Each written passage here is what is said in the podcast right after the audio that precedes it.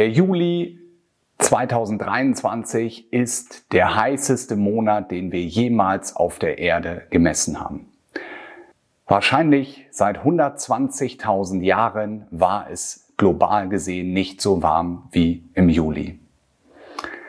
Wir haben das erste Mal das 1,5 Grad Ziel, also 1,5 Grad über dem vorindustriellen Niveau überschritten.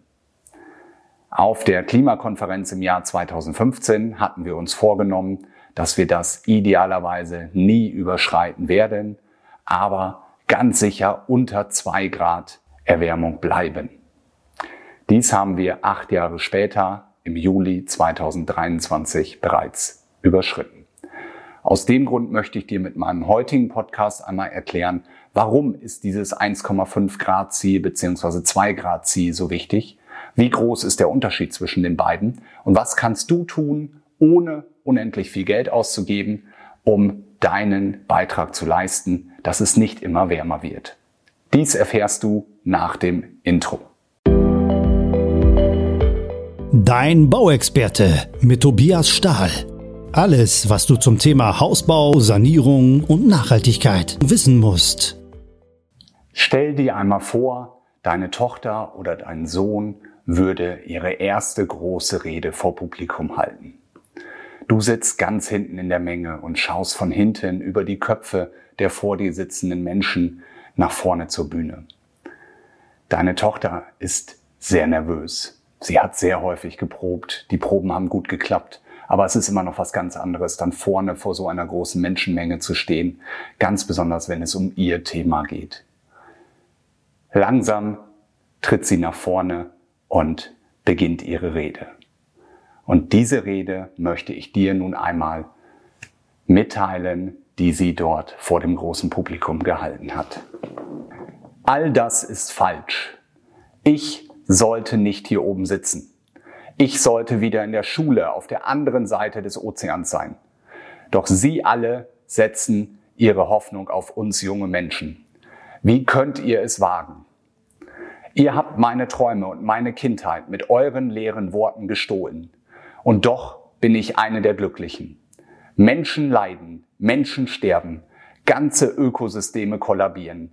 Wir stehen am Anfang eines Massensterbens und alles, worüber ihr reden könnt, sind Geld und Märchen über ewiges Wirtschaftswachstum. Wie könnt ihr es wagen? Seit mehr als 30 Jahren ist die Wissenschaft sich einig.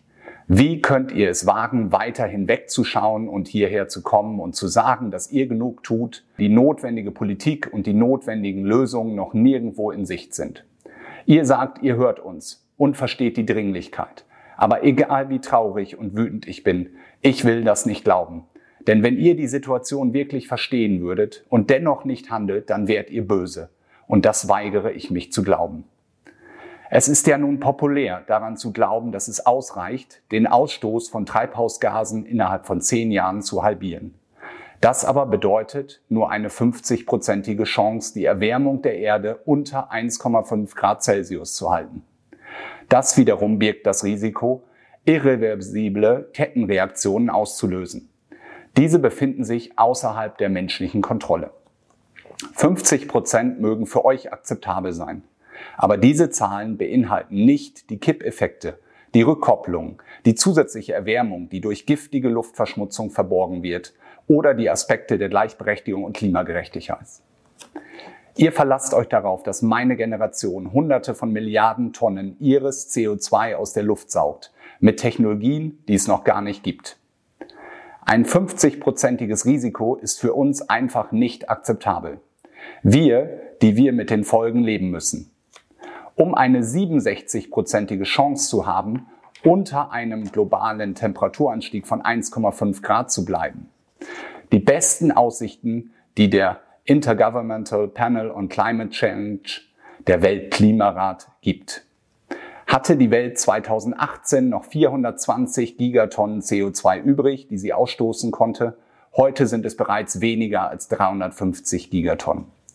Wie könnt ihr es wagen, so zu tun, als ob dies einfach mit Business as usual und einigen technologischen Lösungen gelöst werden könnte? Mit den heutigen Emissionswerten wird das verbleibende CO2-Budget in weniger als achteinhalb Jahren vollständig aufgebraucht sein. Es wird heute hier keine Lösung oder Pläne geben, die mit diesen Zahlen übereinstimmen, weil diese Zahlen zu unbequem sind. Und ihr seid immer noch nicht reif genug zu sagen, was Sache ist. Ihr lasst uns im Stich, aber die jungen Leute fangen an, euren Verrat zu verstehen. Die Augen aller zukünftigen Generationen sind auf euch gerichtet. Und wenn ihr euch entscheidet, uns im Stich zu lassen, sage ich, wir werden euch das nie verzeihen. Wir werden nicht zulassen, dass ihr damit durchkommt. Hier und jetzt ist der Punkt, an dem wir die Grenze ziehen. Die Welt wacht auf und die Veränderung kommt, ob es euch nun gefällt oder nicht. Vielen Dank. Diese Rede wurde gehalten am 23. September 2019 von Greta Thunberg vor der UN. Mit dieser Rede ist Greta Thunberg berühmt geworden. Auch vorher war sie sicherlich schon sehr, sehr bekannt, aber das war für sie der große Durchbruch, wo sie auf einmal die Aufmerksamkeit der Medien bekommen hat. Und nun, vier Jahre, knapp vier Jahre später, ist das, was sie vorhergesagt hat, eingetreten. Und somit in nur der Hälfte der Zeit, die sie uns prognostiziert hat. Das zeigt, es geht immer, immer schneller als gedacht. Was bedeutet das überhaupt? Ich würde dir gerne die Hintergründe erklären, was sie dort gesagt hat, was diese 50 Prozent, 67 Prozent Wahrscheinlichkeit dort bedeutet, wie viel CO2-Budget wir noch haben und was wir tun müssen in den nächsten Jahren, um das Ganze zu stoppen. Wir haben nun den ersten Monat, der wirklich die globale Erwärmung von 1,5 Grad erreicht hat. Es ist aber zum Glück nur ein Monat und nicht das ganze Jahr. Dementsprechend haben wir weiterhin die Möglichkeit, was zu tun. Und auch im Jahr 2015 haben wir gesagt, dass es sehr, sehr schwer wird, das Ziel zu erreichen, aber dass wir auf jeden Fall unter zwei Grad bleiben wollen. Und deswegen hoffe ich, dass das jetzt der letzte Weckruf ist, dass wir nun endlich aufwachen und etwas tun. Und zwar jeder das, was er tun kann. Da möchte ich ganz am Ende darauf zu sprechen kommen und dir einen Tipp geben, was auch du machen kannst, ohne dass es groß etwas kostet, ohne dass du etwas ganz Großes verändern musst. Das kann jeder und das kann sich auch jeder leisten. Das erfährst du am Ende des Podcasts. Erst möchte ich dir aber einmal erklären, was ist das überhaupt? Einmal kurz und knapp den Treibhauseffekt erklärt. Die Sonne strahlt auf die Erde und erwärmt die Erde. Die Erde gibt diese Wärme wieder ab und strahlt Wärmestrahlung zurück in Richtung Weltall. Da wird allerdings der größte Teil wieder reflektiert von der Atmosphäre. In der Atmosphäre befinden sich unterschiedliche Treibhausgase. Das bekannteste ist CO2, aber auch andere wie Wasserstoff, Methan, ähm, selbst Wasserdampf ist etwas, was einen gewissen Effekt hat auf die globale Erwärmung. Somit wird das Ganze wieder reflektiert und landet zurück auf der Erde und so entsteht ein Teufelskreis, dass das Ganze immer wärmer wird. Somit ist die ganz einfache Lösung, wir müssen schauen, dass die Konzentration der Treibhausgase, ganz besonders CO2 in der Atmosphäre nicht immer höher wird, so dass dieser Treibhauseffekt, den wir halt aus dem wie der Name schon sagt, Treibhaus oder einfacher gesprochen aus dem Auto kennen. Stellt euch einfach vor, euer Hund oder euer Kleinkind wäre in dem Auto gefangen. Dort passiert genau das Gleiche. Die Sonne strahlt durch die Scheibe rein, erwärmt das Auto. Das gibt die Wärmestrahlung wieder ab. Sie wird von der Scheibe wieder zurückreflektiert und so überhitzt sich das Auto immer weiter, bis dass es wirklich gefährlich wird für das Kind, den Hund. Genau das Gleiche passiert mit der Erde. Und wenn wir immer so weitermachen, wird das dazu führen, dass die Erde irgendwann so warm ist, dass sie für uns nicht mehr bewohnbar ist. Ähm, die Erde wird das locker überstehen. Wir Menschen, das ist die Frage, inwieweit wir uns darauf anpassen können, weil es sehr, sehr schnell geht. Wir sprechen immer von CO2, was auch mit Abstand den höchsten Anteil hat in der globalen Erwärmung. Es gibt aber auch andere Treibhausgase, die genauso gemessen werden in CO2-Äquivalenten. Das bedeutet einem Vielfachen von CO2 über dem Potenzial der globalen Erwärmung. CO2 hat ein Potenzial von 1, Methan zum Beispiel von 25. ein Kilogramm Methan ist 25 mal so klimaschädlich wie CO2. Und so gibt es sehr viele Gase, die ein Vielfaches von CO2 als umweltschädlichen haben. CO2 ist das bekannteste und das häufigste. Was bedeutet das? Um nun die Wende zu schaffen, müssten wir unseren CO2-Ausstoß bis zum Jahr 2030 rapide reduzieren. Wie Greta Thunberg erklärt hat, um eine 50-prozentige Chance zu haben, dass wir es einhalten, müssten wir bis 2030 den CO2-Ausstoß mindestens halbieren. Um eine 67-prozentige Chance zu haben, müssten wir den CO2-Ausstoß fast auf Null reduzieren bis 2030. Das wird sehr, sehr schwer, aber das Wichtige ist, dass wir endlich anfangen, etwas zu tun, dass jeder das, was er tun kann, macht und dass natürlich auch politisch sich einiges verändert. Denn noch ist alles machbar. Häufig wird dann gesagt, wir Deutschen, wir können ja sowieso nichts groß ändern. Wenn wir jetzt glauben, die Welt zu retten mit unseren zwei Prozent, die wir dort ausmachen an dem gesamten Klimawandel, an der globalen Erwärmung, dann wird das das Problem ja nicht lösen. Grundsätzlich ist es richtig, dass wir nur zwei Prozent haben, aber auch zwei Prozent ist eine ganze Menge. Wenn wir aber schauen, wie die kumulierten, also die aufsummierten Treibhausgasemissionen sind, also dass wir schauen, wer hat in den letzten 150 Jahren welchen Anteil an der globalen Erwärmung, dann sehen wir, dass wir dort immer noch auf Platz 4 stehen. Also schon einen gewissen Rucksack mit uns tragen und eine große Last tragen, die wir dort wieder gut zu machen haben. Es gibt von der Hochschule Berlin eine ganz, ganz tolle Internetseite, die ich in den Shownotes hier verlinke. Dort zählt die Uhr rückwärts. Das heißt, dort wird gezeigt, wie viel Tonnen CO2 dürfen wir insgesamt noch ausstoßen auf der Welt, um das 1,5 Grad Ziel zu erreichen oder das 2 Grad Ziel zu erreichen. Genau das. Und dort steht, dass wir noch knapp sechs Jahre Zeit hätten, überhaupt CO2 auszustoßen, wenn wir so weitermachen wie jetzt. Aktuell stoßen wir 1337 Tonnen CO2 pro Sekunde weltweit aus. Wir haben noch ein Budget von ungefähr 250 Gigatonnen. Also das, was Greta Thunberg gesagt hatte, von über 400 ist inzwischen 250. Dann müssen wir auf Null kommen. Das heißt, ab dann dürfen wir kein CO2 mehr ausstoßen und das wird sehr, sehr schwer. Und genau wie sie gesagt hat, haben wir die Technik noch nicht, die CO2 aus der Atmosphäre entziehen. Dort sind wir sehr stark an der Forschung, aber wir haben sie noch nicht und schon gar nicht in den Größenordnungen und den Mengen, wie wir sie bräuchten, dass sie wirklich etwas dort bringen. Das, was wir haben, was CO2 entzieht, sind unsere Pflanzen. Und deswegen ist es auch sehr sinnvoll, einen Baum zu pflanzen, beziehungsweise dort nicht alles abzuholzen, sondern das wieder aufzuforsten. Aber auch das wird das Problem nicht in Kürze lösen, weil es Jahrzehnte dauert, bis dass die Bäume wirklich richtig größere Mengen CO2 aufnehmen und es einen Effekt hat. Aber auch dort ist es sehr wichtig zu beginnen. Warum ist das 1,5 Grad Ziel so wichtig? Was unterscheidet uns in der Lebensweise, wenn wir 1,5 Grad wärmer oder 2 Grad wärmer als globale Temperatur haben? Ich will mal ein paar Fakten aufzählen, die den Unterschied dort am deutlichsten machen. Die zerstörte Fläche durch Waldbrände in Südeuropa wird bei dem 1,5 Grad Ziel 41 Prozent sein, beim 2 Grad Ziel 62 Prozent. Wir werden bei 1,5 Grad 6 Prozent der Insekten verlieren, bei 2 Grad 18 Prozent.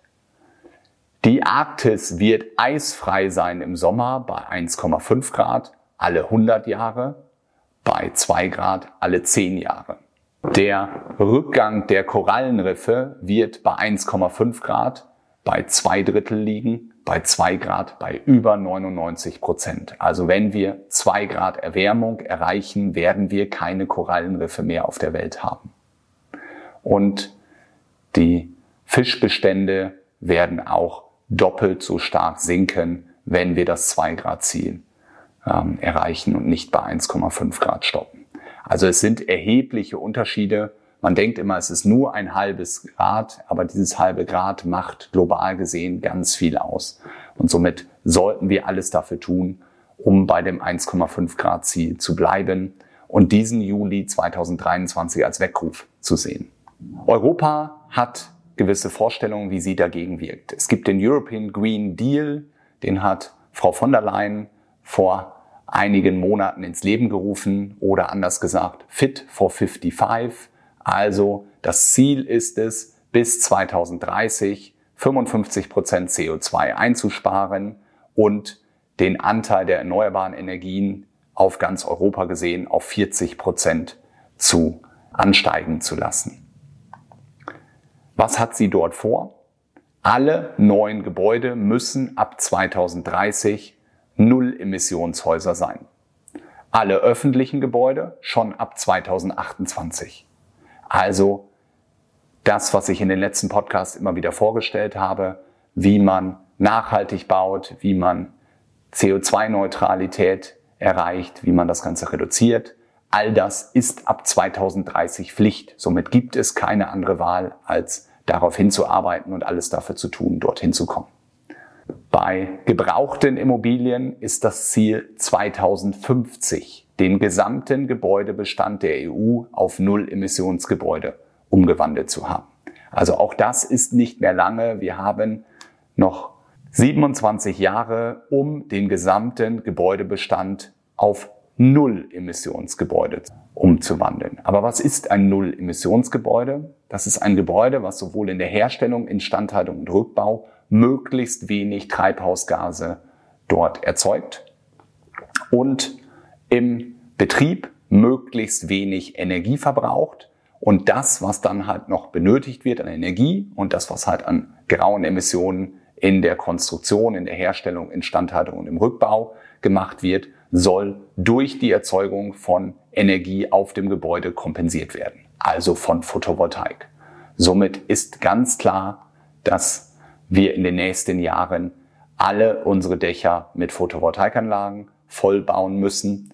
Dies bedeutet, auch dort hat der Staat klare Vorgaben, beziehungsweise die EU klare Vorgaben, die dann in das ähm, Landesrecht übernommen wird. Alle neuen Gebäude, egal ob Nichtwohngebäude, alle neuen öffentlichen Gebäude und Nichtwohngebäude größer als 250 Quadratmeter müssen ab dem Jahr 2027 eine Photovoltaikanlage auf dem Dach installiert haben. Alle bestehenden öffentlichen Gebäude und Nichtwohngebäude, die saniert werden, müssen 2028 eine Photovoltaikanlage installiert haben. Und alle neuen Wohngebäude ab dem Jahr 2030. Also Photovoltaik wird in Kürze zur Pflicht Somit führt kein Weg dran vorbei, auch das jetzt schon in alle Planungen mit einzubeziehen und damit den größten Faktor zu machen, der uns hilft, CO2 zu reduzieren und etwas gegen den Klimawandel zu tun. Ich möchte abschließen mit einem Zitat von Albert Einstein. Die reinste Form des Wahnsinns ist es, alles beim Alten zu belassen und zu hoffen, dass sich etwas verändert. Also so weiter wie früher geht nicht. Wir müssen etwas verändern wenn wir möchten, dass es nicht immer so weitergeht. Denn wenn es immer so weitergeht, dann hätten wir bis zum Ende des Jahrhunderts eine Erhöhung der Temperatur von über drei Grad, also dem Doppelten, was wir eigentlich verhindern wollen. Und somit, somit ganz klar der Appell an euch alle, in welcher Welt möchtet ihr leben? In einer Welt voll mit fossilen Brennstoffen oder in einer Welt mit erneuerbaren Energien? Möchtet ihr Teil der Lösung sein oder Teil des Problems? Und somit möchte ich euch einen Punkt mitgeben, der ganz wichtig ist. Das heißt, das Fazit aus diesem ganzen Podcast, das Fazit aus dem, was Greta Thunberg uns vor vier Jahren schon gesagt hat, was die Forscher schon seit Jahrzehnten wissen, ist, wir müssen uns umstellen von fossilen Brennstoffen auf erneuerbare Energien.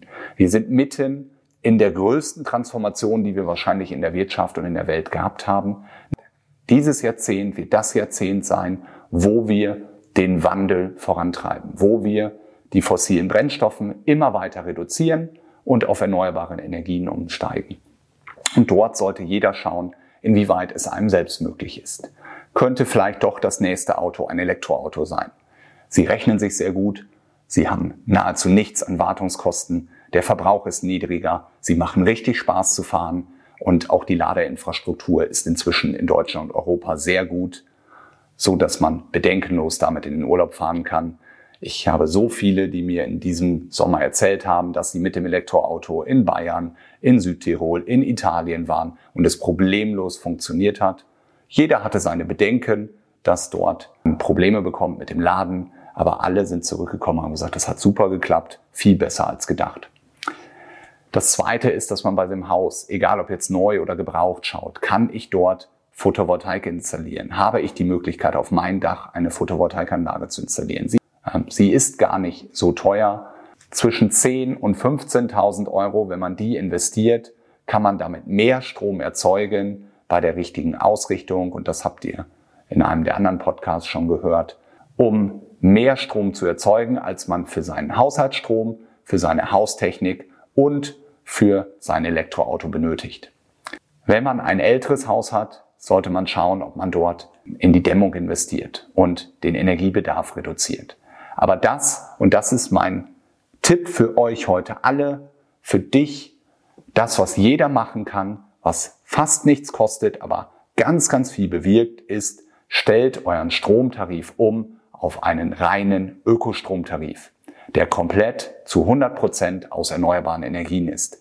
Denn das ist der größte Effekt, den ihr machen könnt, wenn ihr dann jetzt oder zukünftig eure Heizung strombasiert habt, euer Auto strombasiert habt und alles in eurem Haus strombasiert habt und dieses durch den Ökostromtarif zu 100 Prozent aus erneuerbaren Energien ist, dann ist das nahezu CO2-neutral. Und damit habt ihr euren Fußabdruck um fast die Hälfte reduziert. Also das ist ein Riesenschritt nur durch den einen Tarifwechsel des Stroms, immer vorausgesetzt Heizung und Auto würden auch dann natürlich strombasiert sein. Bei uns in der Region ist aktuell der Ökostromtarif sogar günstiger als der Grundtarif, also gar nicht teurer. Aber selbst wenn er ein, zwei oder drei Cent mehr kostet, ist das der Beitrag, den, glaube ich, jeder von uns sich leisten kann, auch in der heutigen schwierigen Zeit mit Inflation, weil wir sprechen am Ende über 10 bis 15 Euro im Monat, die ihr mehr bezahlen würdet wäre der Tarif wirklich zwei Cent teurer. Und das ist, denke ich, für uns alle machbar. Diesen Beitrag sollten wir zum Klimawandel jeder machen. Dies war einmal eine andere Folge, die mir einfach ganz wichtig war. Deswegen habe ich sie dazwischen geschoben, nachdem ich diese Überschrift bei uns in der lokalen Zeitung gesehen habe und sie auch durch die ganze Presse ging, dass wir dieses Ziel erreicht haben. Aus dem Grund wollte ich euch einmal einen Überblick geben, was das Ganze bedeutet, worauf man achten sollte, was jeder von uns machen kann, seinen kleinen Beitrag, der richtig was bringt. Dein Bauexperte mit Tobias Stahl. Alles, was du zum Thema Hausbau, Sanierung und Nachhaltigkeit wissen musst.